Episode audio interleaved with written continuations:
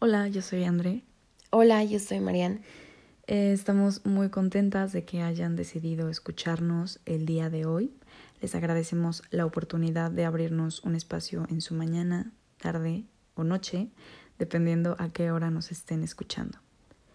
Hoy hablaremos de lo que es el amor propio para nosotras basado en nuestra experiencia. Em, queremos definir este concepto como el autocuidado a cualquier nivel, ya sea físico, mental, emocional y espiritual.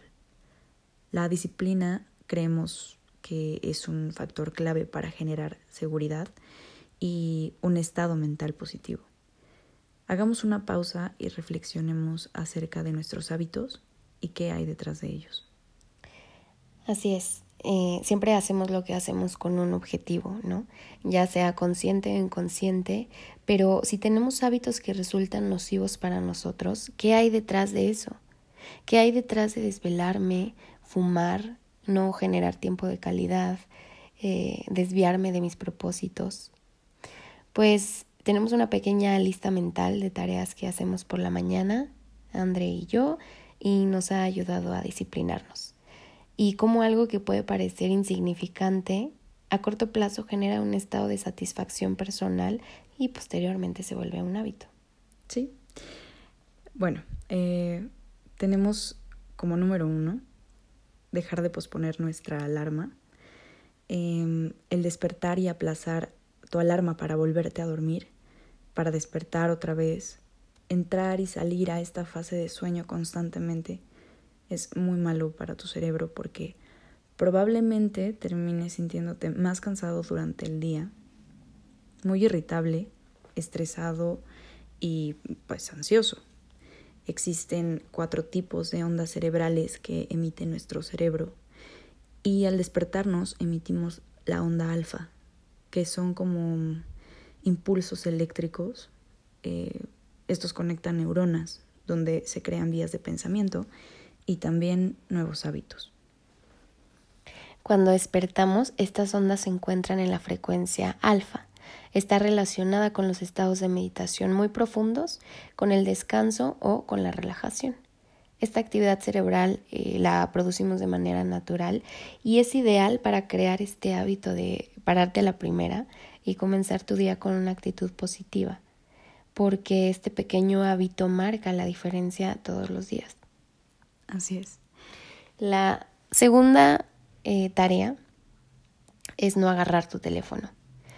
O sea, si lo primero que haces al despertarte es esto, déjame contarte que es fatal para tu mente.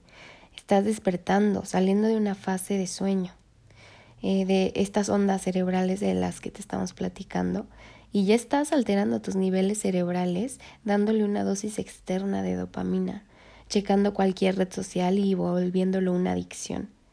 Cuando haces esto en los primeros minutos del día, va a ser más difícil que te puedas despegar del teléfono durante todo el día. Puedes hacer un experimento y nos cuentas cómo te fue. Eh, bueno, como tercer punto, em, hacer o tender tu cama. Empezar tu día con una tarea es importante porque entrenas a tu cerebro a que puede hacer cosas productivas. Obtienes propósitos a corto plazo y así será más fácil cumplir propósitos más grandes. Em, bueno, lo ideal es organizar nuestro día y ponernos tareas que podamos cumplir. Sí. La cuarta es meditar o visualizar. Posteriormente, y para quienes lo deseen, que nosotras creemos que es algo ideal y necesario para todos, es agarrarte 5 o 10 minutos para meditar. Si comienzas a hacer esto, notarás una diferencia grande en tu día a día. Necesitamos despejar la mente y vaciarla de los pensamientos que puedan atormentarte. Sentarte, aprender a escuchar tu cuerpo y preguntarte cómo te sientes hoy. Esta práctica te lleva a un estado de eh, bienestar y te ayuda a mantenerlo durante todo el día. Claro.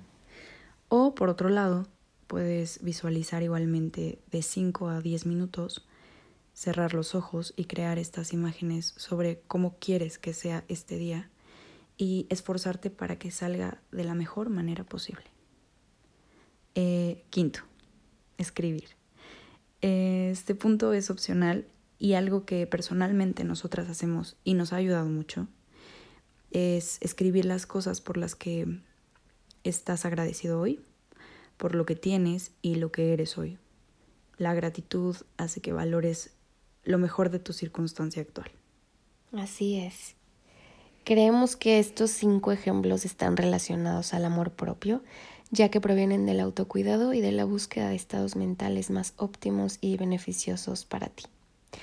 Si decides intentarlo, cuéntanos en nuestro Instagram arroba si te funcionó y cómo te hizo sentir esta práctica diaria. Así es, eh, nos gustaría seguir hablando sobre hábitos saludables, por lo que creemos que merece la pena seguir dándole espacio a este tema. Eh, hay más información que queremos compartirte relacionado a todo esto, eh, sobre todo, bueno, del amor propio en diferentes ámbitos de tu vida, para crear una comunidad de personas conscientes y cuidadosas consigo mismas. Gracias por escucharnos, gracias por sus mensajes y por el apoyo que hemos recibido. Eh, conectamos en el próximo episodio.